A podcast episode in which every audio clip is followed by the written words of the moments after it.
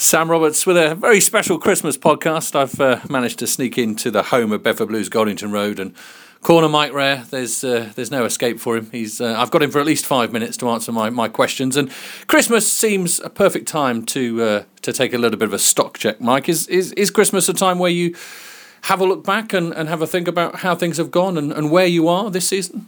Um, not really. No, we tend to you tend to look back and review uh, throughout the course of, uh, of any any year, but but not significantly. Um, it's about moving forward, you know. Um, big game Boxing Day, and um, all our thoughts are, are, channeled into that.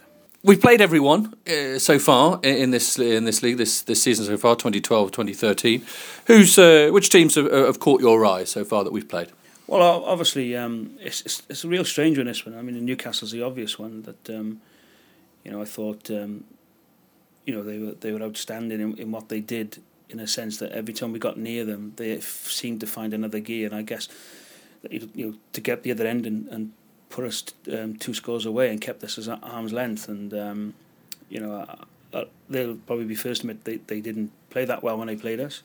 Um, but obviously part of that was down to us not allowing them to play so well. But the impressive thing is they still had enough in the tank to to do the business against us. Um, yeah, it's been weird. You know, that there's makings of um, some real good sides. You know, I thought Nottingham first half year were terrific. Um, probably the best side that's, come here um, in that sense.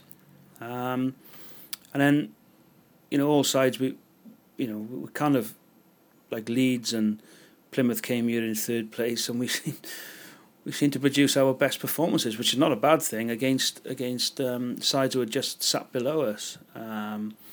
Um, you know, and obviously looking back, Cornish Pirates was that was one of my more pleasing performances. Um, not my the, the, team's most pleasing performances because we did it slightly differently.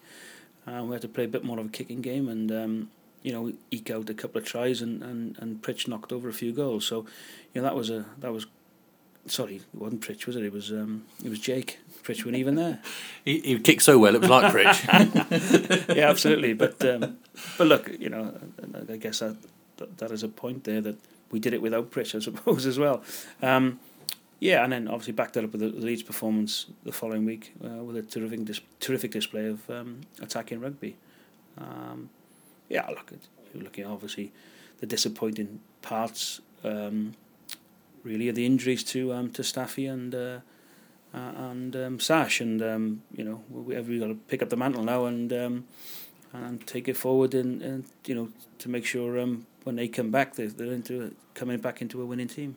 I noted down two fine performances against Leeds and Cornish Pirates. You, have alluded to them there. Where would you say that the uh, the worst forty or eighty minutes was for, for the Blues? Well, I, look, we're disappointed with um, with our loss at Bristol. And not really the way we, we kind of played. It was a, an impossible day to play rugby, and um, you know once they got two scores ahead of us, it was pretty difficult to to to, to, to claw that um, deficit back. But um, it wasn't for lack of effort. Um, you know, the boys have been terrific once again this year, and um, you know, you, you, get your your odd off um, moments, but they got amazing tenacity, just like Nottingham second half, and um, you know, probably if you're talking about the whole season in, in terms of um, um, you know turnarounds, etc. Um, you know, that playoff semi final was was was pretty special. You know, obviously a huge disappointment coming here and, and losing. But but that second half performance down in London Welsh was uh, something to behold, really, and uh, made me extremely proud to be um, to be part of that group of players at that time. And uh, you know, delighted with what we brought in this season. Um, they've all added a bit, and um, I think the performance have shown have shown that. We think about Christmas and gifts under the tree. As director of rugby for Bedford Blues, what's the best gift that someone could give you for, for the next year? oh, look, we, you know, there's no no no doubt we want to finish in in the top four. Ideally, you know, second or third. The reality is not Newcastle are going to be top seeds. We've, we've pretty much got one foot in the, uh, for the home quarter final in the in the B&I Cup, and then the draw will take care of the rest of it. We can't really control that, but but I'd love us to, to go all the way in that competition. Get something tangible out of this season. You know, there's uh, been a lot of hard work and endeavour behind the scenes from the chairman, cleaner. myself and Heinz have been here for eight years. Matt Volland's been here longer. Rob Krell's been here longer. Sasha's been here longer. You know, there's lot, lots of people who've been here a long time now, and we'd like to see some sort of reward for it um, in, in, tangible terms. But um, if we don't, it won't be for the lack of trying. And um, we still have some some great days, like Boxing Day is hopefully going to be. We've still got amazing support going around the country. It's just incredible the, the lengths and breadths these people go to to, to come and support us. And um, and long may that continue. And, and you know, there's one thing for sure that you can't see better rugby anywhere in the country than, than at Goldington Road on a Saturday afternoon. You mentioned the British and Irish Cup. A question about that. We we've um, beaten the Welsh Premiership sides quite convincingly in the, in the times we've played them. Just a question about that as, as a Welshman: Is there an area of concern about the golfing class between you know teams like ourselves and, and those being produced by the Welsh Premiership at the moment? Well, look, I just I just think it's slightly wrong, isn't it? Um, you, you just don't want that. I mean, not least you're risking a little bit of injury when you when you're racking up that many points. And Newcastle destroyed Newport as well by ninety points. That's no good for anybody, and um, it needs to be looked at. Absolutely needs to be looked at, and um, whether it's the top six in their division into a into a slightly different format.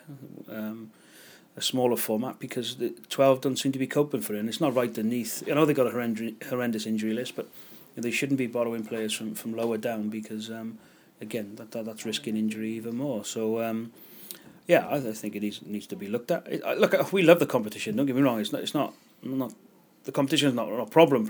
Just perhaps the strength of of some of the sides in it. Really, um, um, you know, you know, Pontypridd, Llandovery, you know, they've got some good good uh, size now. Whether you know whether Neath and Swansea merge or whatever, but, but I can't see that happening in, in parochial Wales. It uh, it may not happen, but but something's certainly got to got to happen, and they they got to be challenged to um, to be more competitive in, in, in, this competition. Well, back to the championship and back to Boxing Day. I, I suppose there's. Um, well, you must be chuffed to bits to be to be welcoming a side as as good as Rotherham and a, a club as as great as Rotherham are. It will be a great occasion, twenty sixth of December.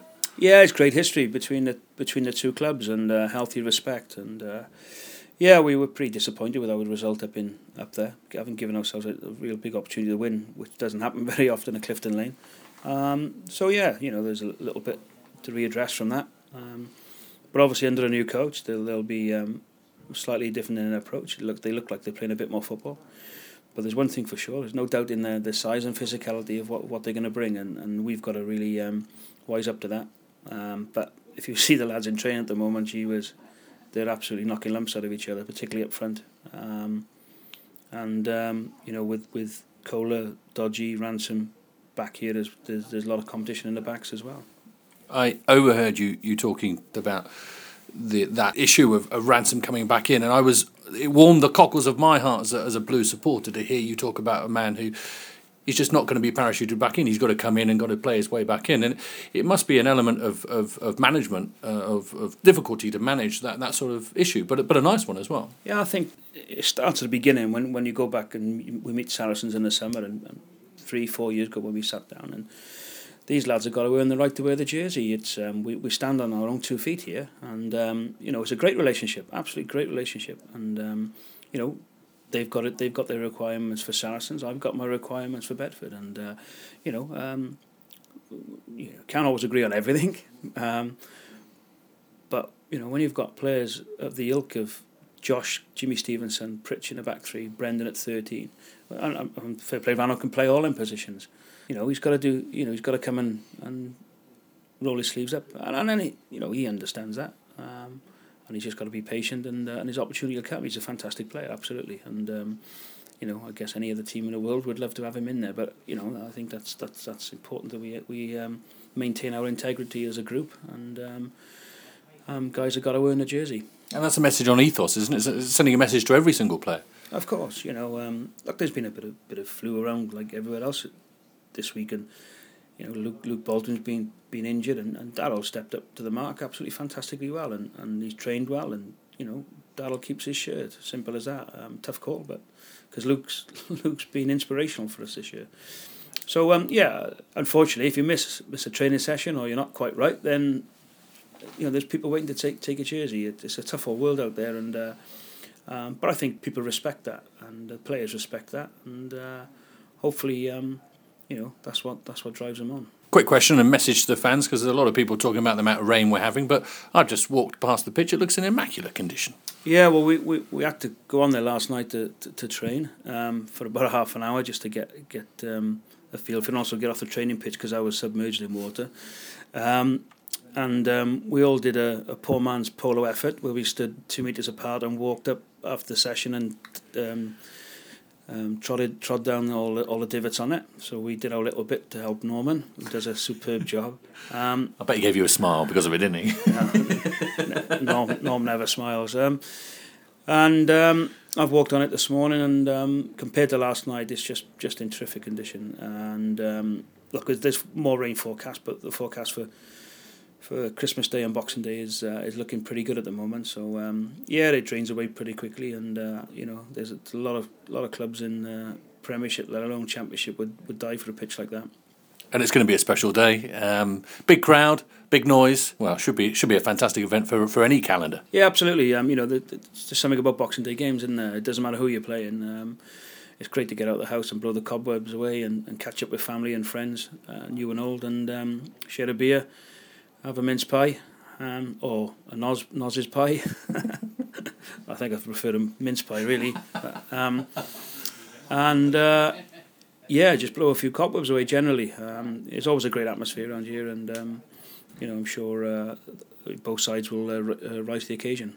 Well, thank you very much. Very warm wishes of the year to you. Hope you have a good one, and uh, best best wishes for 2013. Cheers, Mike. Thanks, Sam.